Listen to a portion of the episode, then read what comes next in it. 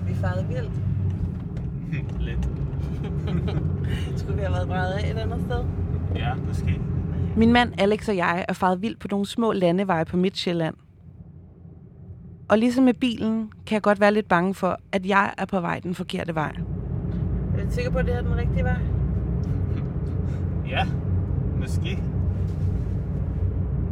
Selvom vi egentlig begge to er enige om, at vi ikke skal have børn, så synes jeg, det er en svær beslutning at tage. Altså sådan endeligt sige, jeg skal aldrig nogensinde have børn. Man kan ikke rigtig lave en uvending, vel Alex? Ja, skal jeg. Ja, det går jeg. Okay, drejer du rundt her? Ja.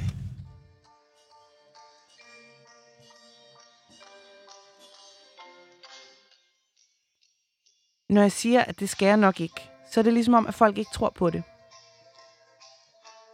Jeg bliver tit mødt med kommentarer om, at jeg nok skal skifte mening. Eller sådan havde de det også, da de var på min alder. Og at jeg bliver klogere, når jeg bliver ældre. Selvom jeg jo har lyst til at sige, det ved jeg nok bedst selv. Så er det svært at spå om fremtiden. Altså, jeg ved jo egentlig ikke, hvordan jeg kommer til at have det om fem år. Måske begynder min æggestokke lige pludselig at skrige efter et barn. Og derfor kan jeg også blive lidt i tvivl.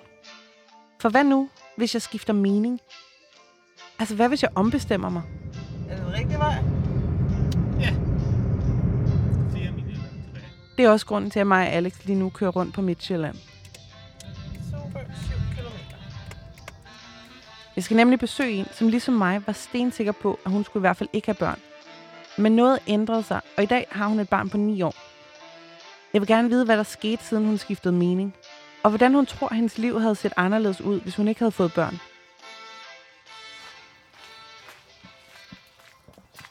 Jeg vil også gerne vide, hvad min egen familie synes om det her med, at jeg ikke vil have børn. Altså om de bakker op, eller synes, det er noget værre pjat. Hej. Hallo? Derfor tager jeg hjem til min store søster. Bertel, Agnes er her. Hej, Bertel. Som du kan høre, så er hun nogens mor. Og jeg skal høre, om moderskabet har været, som hun troede, det ville være. Det her er fjerde afsnit af Aldrig Mor. Mit navn er Agnes Vest.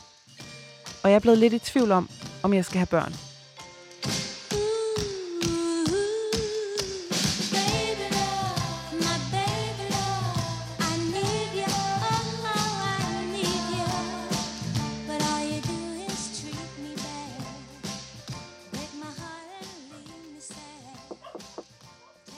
Det er lidt usædvanligt for den her serie. Men hende, du skal til at møde, hun har faktisk et barn. Hej. Kom ind. Jo, tak skal du have. Udover at være nogens mor, så hedder hun Line von Gerstorff, er 43 år, skolelærer og bor lidt uden for Sorø med sin mand, barn og en hund, som du nogle gange kan høre. Helt indtil hun var i starten af 30'erne, var hun sikker på, at hun aldrig skulle have børn. Hvordan så du på det her med børn, da du øh, var i 20'erne? Jamen, der havde jeg jo ikke lyst til at få børn. Øhm, lige sådan helt konkret, der har jeg været omkring øh, 22 år.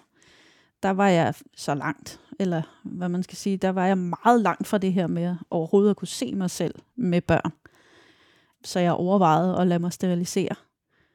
Øhm, og jeg kan huske, at snakke med min kæreste om det, min daværende kæreste om det, øh, og sagde til ham, synes du egentlig ikke bare, at jeg skulle lade mig sterilisere? Fordi vi var sådan egentlig meget enige om, at børn, det var egentlig ikke noget, vi sådan lige havde plads til i vores liv der. Mm. Øhm, og så tænkte han over det. Han sad sådan lige et par minutter, og sådan, man kunne se, hjernen kørte på ham. Øh, og så sagde han, nej, det synes jeg ikke, du skal, fordi det kan være, at vi fortryder det. Mm. Så, øh, så, og det var sådan ligesom det. Øh, så, men, men der var ikke nogen af os, der på det tidspunkt havde lyst til at få børn. Var det noget, du sagde sådan højt til folk, at, du skulle i hvert fald ikke have børn? Det var det.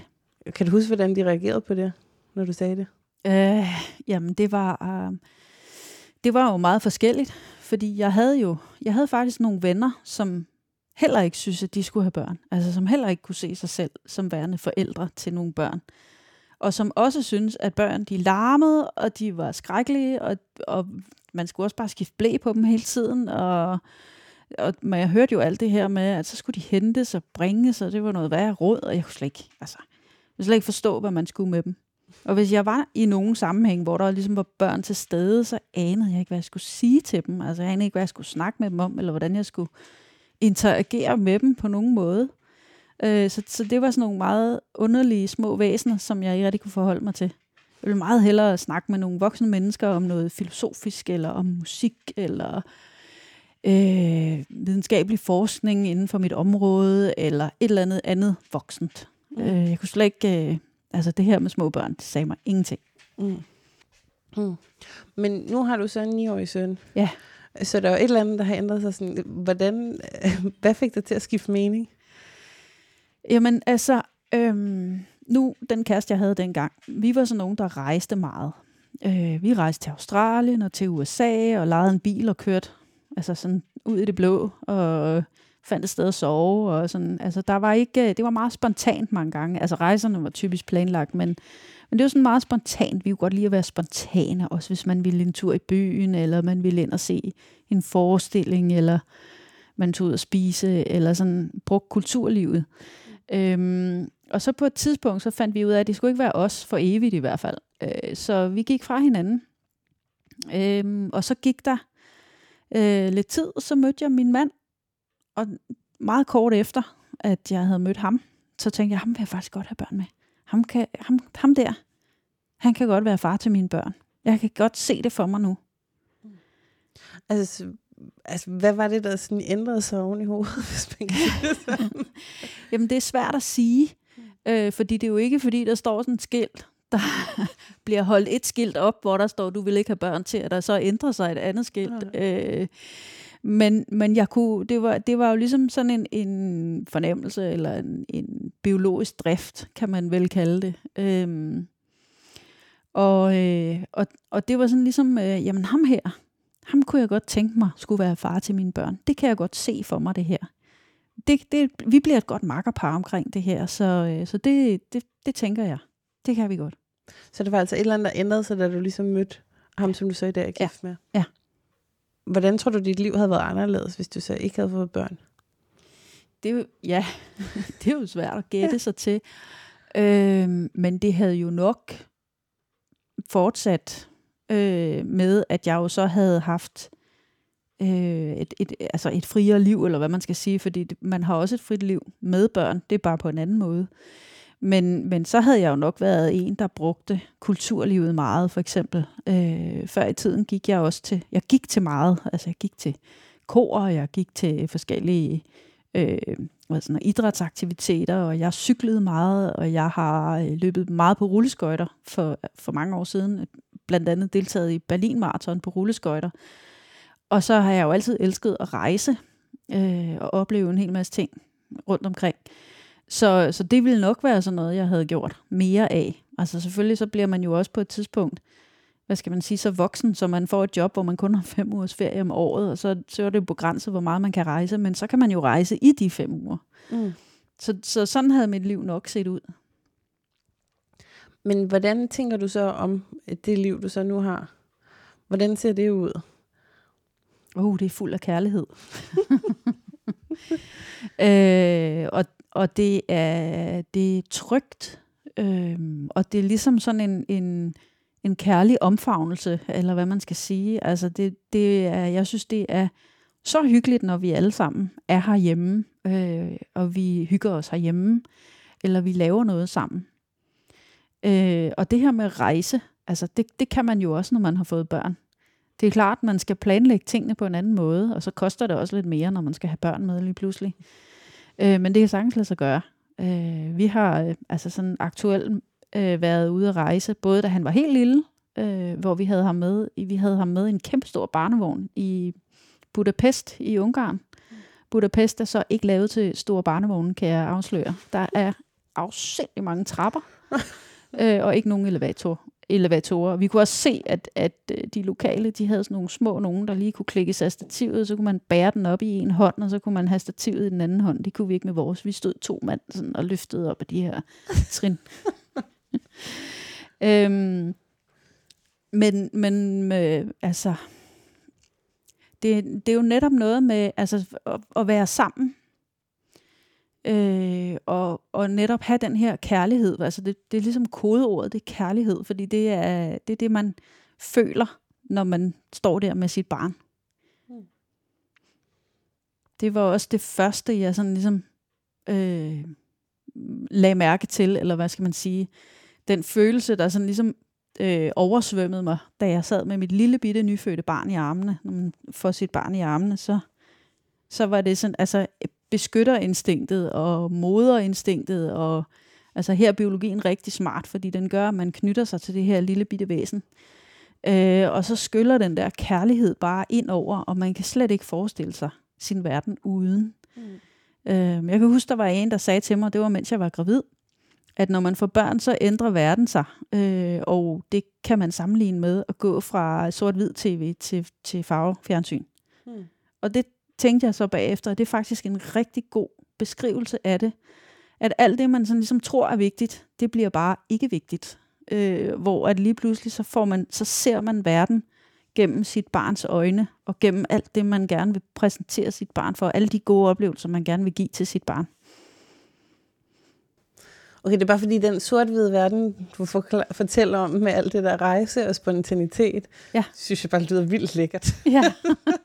Men hvad tror du sådan, at øh, Line i 20'erne havde tænkt om øh, Line i dag? Uha.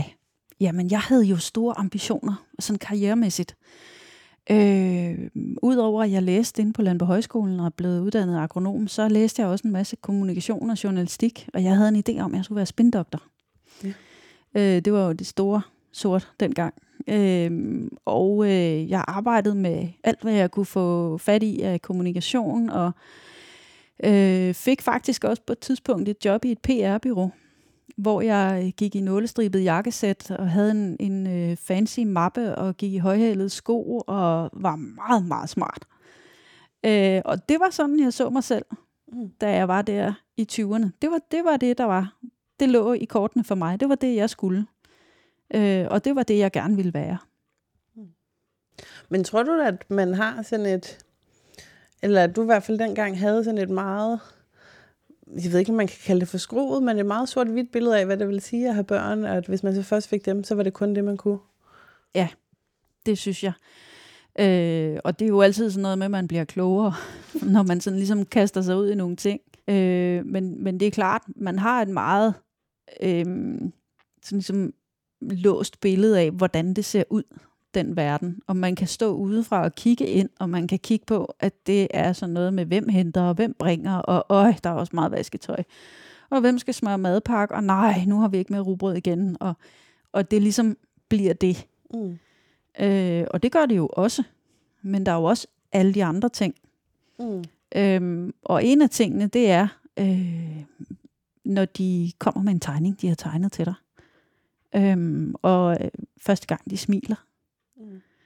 Og så kan jeg huske, at min kusine sagde, ja, jamen, så siger de noget sjovt, og så er man helt færdig.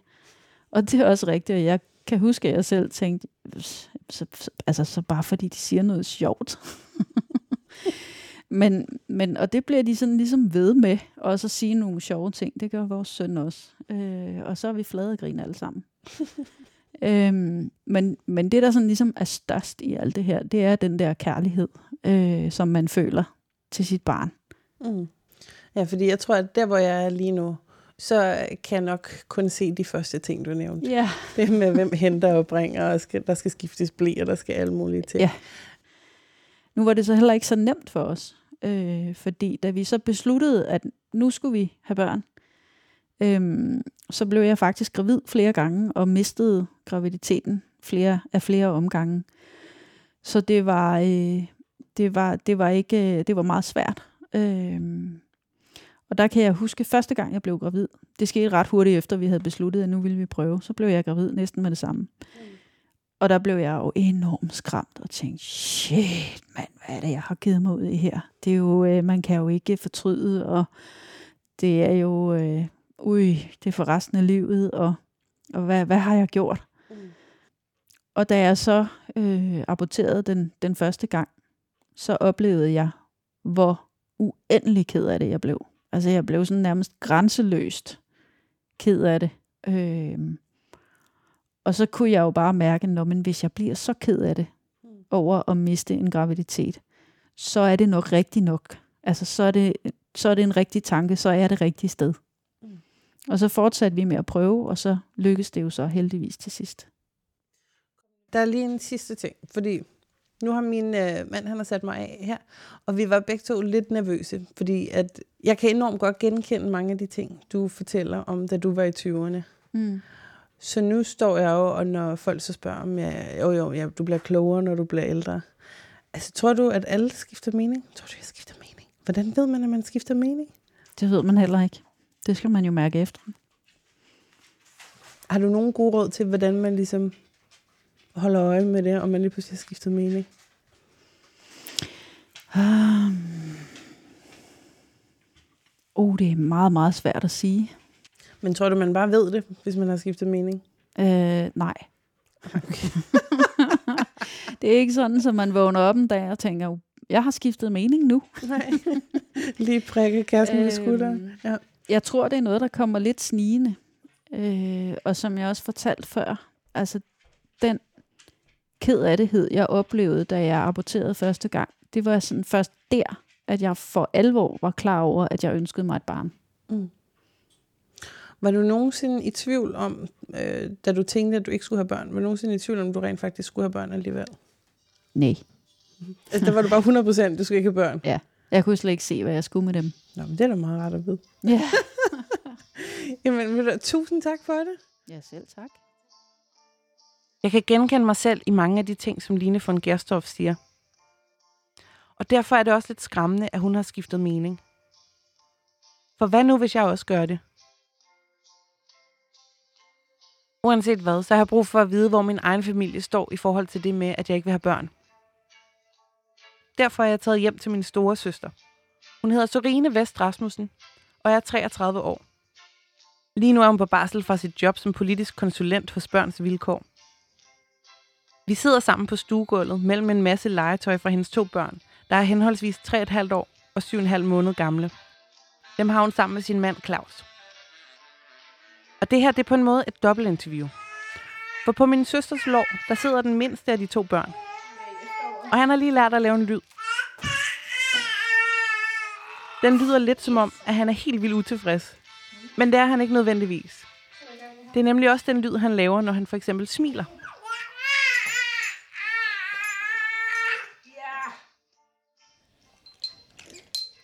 Men hvad tænker du om det med, at jeg slet ikke vil have børn? Jamen egentlig ikke, altså ikke så meget. Jeg tænker, det må du jo selv om. Altså, det er jo dit valg. Det er der jo ikke nogen, der sådan skal bestemme eller beslutte for dig. Ja, du skal lige prøve at sælge dig selv lidt bedre. Ja, ja du er sød. ja. Vilfred, han er lidt ked af det, kan du høre, ikke? At han ikke skal have nogen fædre, kusiner. Ja. Nej, det tænker jeg, det er jo op til dig. For man kan sige noget af, når man er i teenageårene, eller i start 20'erne, eller sådan i midt 20'erne, sådan tænker, ej, jeg skal nok ikke have børn. Men når du er nu 28, og stadig tænker, ej, jeg skal sgu ikke have børn. Altså, så det, det er jo noget andet, ikke? Øhm, på en eller anden måde. Men jeg tror også, det kommer meget an på, hvor man er i livet. Altså, du er lige blevet færdiguddannet og laver nogle rigtig spændende ting, og øh, lige nu er der øh, coronanedlukning, så det er jo ikke sådan, det ved jeg ikke. Altså, det er jo ikke fordi, at jeg har solgt det særlig godt, det der med at være øh, nedlukket øh, med små børn. Ja. Nej, men jeg synes, du har været meget ærlig omkring det. Og det synes jeg er meget rart. Ja. Som mit sådan, referencepunkt ikke bare er pastelfarvede billeder på Instagram. Og hold kæft, hvor vi hygger, og har, hvor har vi bare tid til meget kaffe latte på vores barsel. Ja, det er da... Og nul billeder af, at vi har været vågne hele natten. Og Ja, ej, det er der... Ja, det går lige fra den ene til den anden, som hele tiden. Ja. ja. Men tænk, om halvandet år, så var det der, du fik. Bertel. Så var- er jeg lige så gammel, som da du fik Bertel. Ja, jeg var 29. Det vil sige, at om sådan... Jeg var 28, da jeg mødte Claus, og 29, da jeg fik Bertel. Og så må jeg jo have været 32, da jeg fik Vilfred. Lige et hurtigt hovedregning her. Ja, Lidt hurtig hovedregning. For syv måneder for siden. syv måneder Hvor siden. gammel var jeg? For, ja. Ja. Nej, øh, Det er rigtigt. Så, men så er det jo nærmest sådan lige ved at være op over. Sådan måske om et halvt år. men hvad mener du med op over? Nej, men sådan, at da du var hvor gammel du var, da du blev gravid Nå, ja. første gang. Men der tror jeg jo også... Altså, jeg vidste jo ikke, om jeg skulle have børn. Og overvejede også, om det kunne være, at jeg en dag skulle have børn, det kunne være, at jeg skulle have dem alene. Og... Men det var ikke sådan noget, jeg gik og tænkte på. Øh, synes jeg ikke. Og så mødte jeg Claus.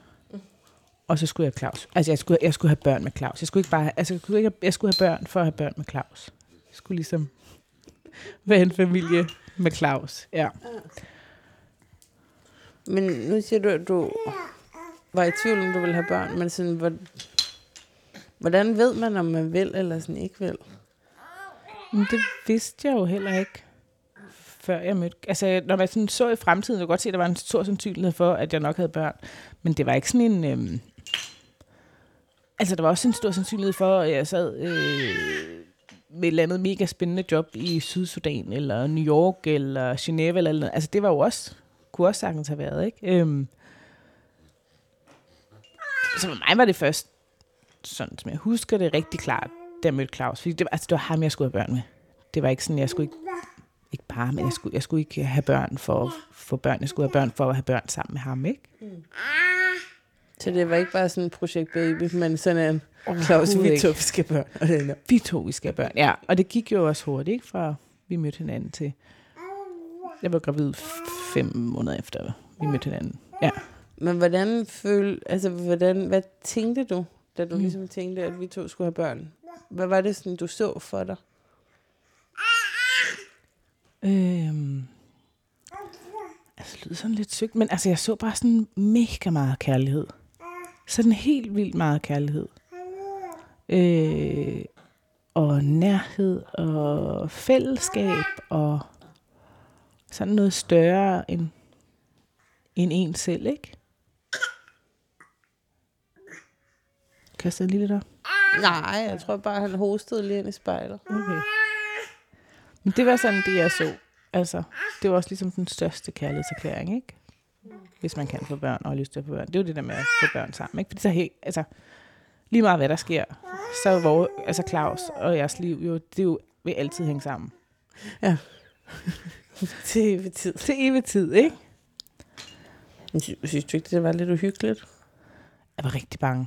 Altså, jeg blev rigtig hurtigt gravid, og jeg troede, der ville gå noget tid, fordi at det gjorde det jo med alle andre, ikke? Øhm, altså, de gik jo flere måneder, og nogle, jeg kendte, havde jo prøvet flere år, og, og så blev jeg bare gravid med det samme. Og så tro, jeg, altså, det var helt, det var, det var helt vildt. Altså, jeg kunne slet ikke... Øh, altså, man kan ikke forstå det. Man kan ikke rigtig forstå det. Og jeg tror også, det første halve år, Battle var jeg, efter han var født, der gik jeg bare og tænkte, fuck.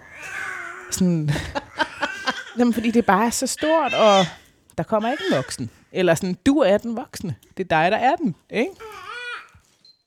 Jeg vil sige, det, det, man får altså også nogle overnaturlige kræfter.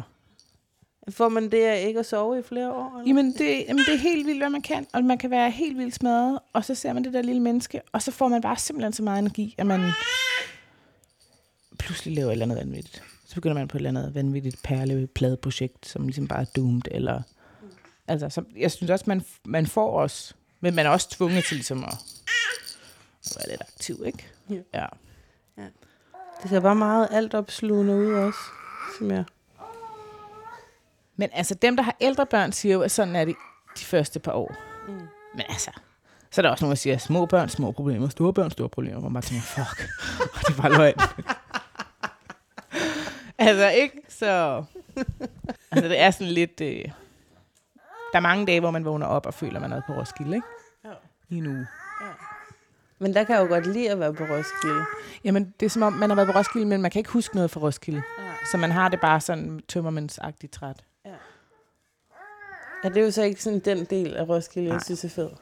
Men der er også det andet. Der er også fællesskabsfølelsen. Den får man Ja. også. Og orange feeling i form af gylp. Jamen, det gør man også. Der lugter også sådan lidt af opkast. Ja. og urin og afføring og Og der er helt sikkert nogen, der har tisset på dit telt. 100 procent. Ja. Men kan du huske, hvilke forventninger du havde til at blive mor? Mm. Nu siger du, det første halve år gik du bare og tænkte, fuck. Mm. Nej, ikke sådan. Altså, folk blev bare ved med at sige, det er hårdt. Det er rigtig hårdt. Det, det er rigtig hårdt. Jeg var sådan, jamen nu er jeg gravid, altså... Kunne I øh, det lidt før? Kunne jeg- Ej, men altså, der var jeg jo... Men jeg havde forventninger om, at som mor, at man ligesom ville være... Altså, være der for dem, og selvfølgelig alt det der, øh, hvad hedder det, altså sådan helt grundlæggende hygiejne. Altså, alle de der ting var jeg ikke så nervøs for, sådan... Og læse deres signaler var jeg heller ikke nervøs for. Ja, ja, ja, ja, ja. Apropos. Apropos. Men jeg havde måske også en, havde en forventning om, eller en forståelse af, at jeg skulle huske at holde fast i mig selv, ikke? Og hvem jeg var. Fordi det var sgu sådan forsvundet lidt i det der mor, øh, forældre ting, ikke? Øhm, hvor jeg så snakkede mange, inklusive en psykolog, som sagde, men altså, hvis du ikke er glad, så, så er barnet heller ikke glad. Altså, de kan jo godt mærke, hvis så er det bedre, at du går ud i nogle timer og laver et eller andet, der giver dig energi, og kommer frisk tilbage, ikke? Altså, så er der ikke den der øh, at det ikke er, at bliver hele ens identitet. Og det er, jo, det er der jo nogen, der synes er rigtig fedt, og det er jo også fint for dem. Men det, det er der jo bare os, os andre, som, som ikke har det sådan, ikke? Altså, der er jo mange måder at være mor på. Eller far på, for den sags skyld, ja. Var der nogen sådan øh, idéer, du havde om, at sådan, du skulle være mor på den måde? Og da du så blev mor, så var det sådan, okay, shit, det kan man ikke lide. Øh, ja, jeg tror, altså det der med at behovsudsætte eller tilsidesætte sig selv, det tror jeg slet ikke, jeg havde overhovedet forestillet mig, hvor meget man skulle, ikke? Jeg tænkte godt, man godt lige kunne finde lidt plads til sig selv engang, men og det kan du bare ikke i, altså, i, i, i nogle perioder, så kan du ikke. Altså man kan jo ikke forestille sig, hvordan det er, før man ligesom er der på en eller anden måde. Ja. Jamen, jeg tror, at jeg ville måske tænke, at hvis jeg så skulle være mor, så skulle jeg være sådan en totalt cool, afslappet mor. Som, og så tog vi bare ud og rejse helt vildt meget, og det der barn løb bare rundt i sådan noget sjovt tøj, og var bare mega chill. Uh, og det hele var bare super chill. Ja, altså det regnede jeg også med. Ja. Og det ligesom var sådan, barnet skulle høres, og altså det var ikke sådan, barnet skulle ikke indordne sådan, eller være en lille voksen, eller bare øh, være stille, eller sådan. Der skulle ligesom være plads, ikke? Men altså, det der med at rejse, det har vi jo også... Vi havde jo den første der tur med Bertel. Der var han var tre måneder øh, i Singapore og Vietnam, hvor vi jo så fandt ud af, at, at, at spædebørn jo bare ikke har udviklet svedkirtler, før de er lidt øh, ældre. Så vi brugte rigtig meget tid på hotellet. øh, og så, øh, altså det er jo bare noget andet at rejse med børn. Man kan sagtens rejse med børn. Vi var jo i Marokko sammen. Ja, der Øh. hvor han hele tiden var ved at løbe væk. Ja, det var en del af det, ja. Ja. Men Ja, altså det var rimelig stressende. kvalificere det som en afslappende ferie. Nej, nej, nej. Jeg tror ikke, man får en af... Altså nu har jeg lige sagt, at vi også har haft en god vinterferie, ikke? og fantastisk vinterferie, men det er ikke, fordi det var sådan afslappende. Nej. Altså, øhm, men så får man jo bare nogle andre ting ud af det. Hvad er de andre ting? Jamen, det er alle de der sjove stunder, som man ikke ellers får. Men der er, altså, der er jo bare sådan nogle... Nogle sjove ting, og nogle kærlige oplevelser, og også det der med at... at og det tænker jeg i forhold til dem, der får børn alene og sådan noget, det der med ligesom at have dem nogle at opleve dem med. De der sådan stunder der, og når de begynder at udvikle sig, de der udviklende øjeblikke, hvor de ligesom begynder at kravle lidt, eller snakke lidt, eller... Der tror jeg også... Det er lidt ligesom faktisk, når man bliver forældre. På en eller anden måde at komme ind i en klub. Ja. Man tror, at folk er rigtig hårde mod nybagte forældre. Og sådan, men det er de slet ikke. Folk er mega flinke og overrask, altså i hvert fald dem, jeg møder, overraskende forstående. Altså selvfølgelig er lige en eller anden en gang imellem, men altså virkelig flinke og forstående, også hvis man kommer for sent til et eller andet. Eller, altså, hvis folk selv har børn, så, er de, altså, så ved de det godt. Hvis man kommer for sent ud af døren, og man skriver, jeg kommer for sent ud af døren, jamen ved du hvad, det er bare imponerende, at du overhovedet kom ud af døren i dag. Altså, ikke, altså virkelig sådan large og virkelig venlig, på en måde, som man måske ikke oplever så meget ellers. Og så også det der, det har jeg jo så også selv nu, når jeg møder folk, som pludselig bare står midt i det hele med deres barnvogn, og bare tænker, bare rolig. Eller sådan, ikke? I've got you. Eller, jeg, kan, ved du hvad, jeg kender det virkelig godt, du har sikkert ikke sovet øh, i fire uger, og så har du fået brystbetændelse og øh, et eller andet tredje, ikke? Og de to andre børn er sure på dig, fordi du ikke lige havde mere smør eller et eller andet, ikke? Altså, så jeg tror også, man bliver sådan mere rummelig. Og den der sådan perfektionisme, man sådan har, og det der med at gerne vil planlægge sin tid og sådan noget, det rører jo sådan lidt ud af. Det kan man ikke rigtig. Mm. Mm. Nu hvor du ligesom ved, hvad det indebærer, Hmm. vil du så have gjort det anderledes? Ja, jeg ville have ventet. Øhm, fordi det er noget, jeg kan mærke. Øh, for, for, fordi vi ikke har kendt hinanden så lang tid,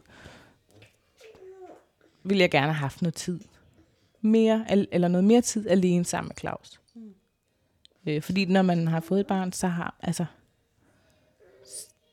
vi jokede med, at øh, her i nogle dage i vinterferien, så, så, kunne vi bare, så havde vi bare aftenerne for os selv. Det var bare så hyggeligt, når ungerne var puttet og sådan noget. Og så den første aften stod den sidste først klokken halv ti, og den anden aften, der faldt vi i søvn klokken ni, fordi vi var så trætte, og den tredje aften, amen, ikke? Øhm, så på den måde, så havde jeg, jeg havde nok ventet, ja. Men problemet er bare, man ved jo heller ikke, om man kan, om man bare kan vente. Ja, yeah, det er meget, ja. Yeah. Mm. Men har han fundet ledningen? Ja. Og nu har min nevø fået øje på ledningen til mit optageudstyr. Så jeg må hellere slukke og lægge det væk igen. Der er også nogle småfolk, der skal til at have mad og sove til middag, og legetøj, der skal ryddes op. Ja, puha. Der sker meget i sådan en lille børnefamilie. Men det er nu alligevel rart at vide, at min søster hun bakker mig op. Og at jeg kan komme og være den sjove legetante for mine nevøer. Og så gå hjem igen, når jeg er helt smadret. Jeg har også talt med min mor om det her projekt. Hun har ikke ønsket at være med. Og det er ikke, fordi hun ikke bakker op. For det gør hun. Hun synes, at jeg har fuldstændig ret til at have det, som jeg har det. Og at jeg har ret til at skifte mening igen, uden at der er nogen, der siger noget. Der er grunden til, at hun ikke vil være med. Det er, fordi hun er bange for, at hun ikke kommer til at lyde lige så klog og vis, som jeg synes, hun er. Efter at have snakket med min mor om det her, så fik jeg faktisk en sms fra hende, hvor hun skrev, at hun selv var sikker på, at hun ikke skulle have børn. Men at det ændrede sig, da min far lige pludselig skulle være udenlands i flere måneder. Det kommer lidt bag på mig. For nu er der jo nærmest et mønster af kvinder i min familie, der tænker, at de ikke skal have børn, og så skifter mening. Måske skifter jeg også mening. Hvem ved? Men det kan jeg ikke tage mig af lige nu. Altså, jeg kan jo ikke få et barn i tilfælde af, at jeg måske en dag får lyst. For hvad hvis jeg så ikke gør? Og jeg skal jo nok være åben for, hvis der lige pludselig skulle komme et eller andet biologisk ind fra højre. Men jeg tror det ikke. Jeg kan jo ikke mærke noget, og har nok aldrig gjort det. Og det kan godt få mig til at føle, at jeg er lidt anderledes. At der måske er noget galt med mig. For på en måde kan det jo virke lidt naturstridigt, at jeg ikke har lyst til at bringe mine gener videre. I næste afsnit tager jeg til en psykolog for at finde ud af, hvad der er galt med mig. Og jeg skal mødes med en kvinde i 60'erne, som ikke kunne få børn. Hun fortæller om, hvordan livet har været uden. Og om spørgsmålene om børn nogensinde stopper. Det her var fire afsnit af Aldrig Mor. En podcastserie produceret for Radio Loud af mig, Agnes Vest. Og det her afsnit vil jeg gerne have lov at dedikere til alle forældre.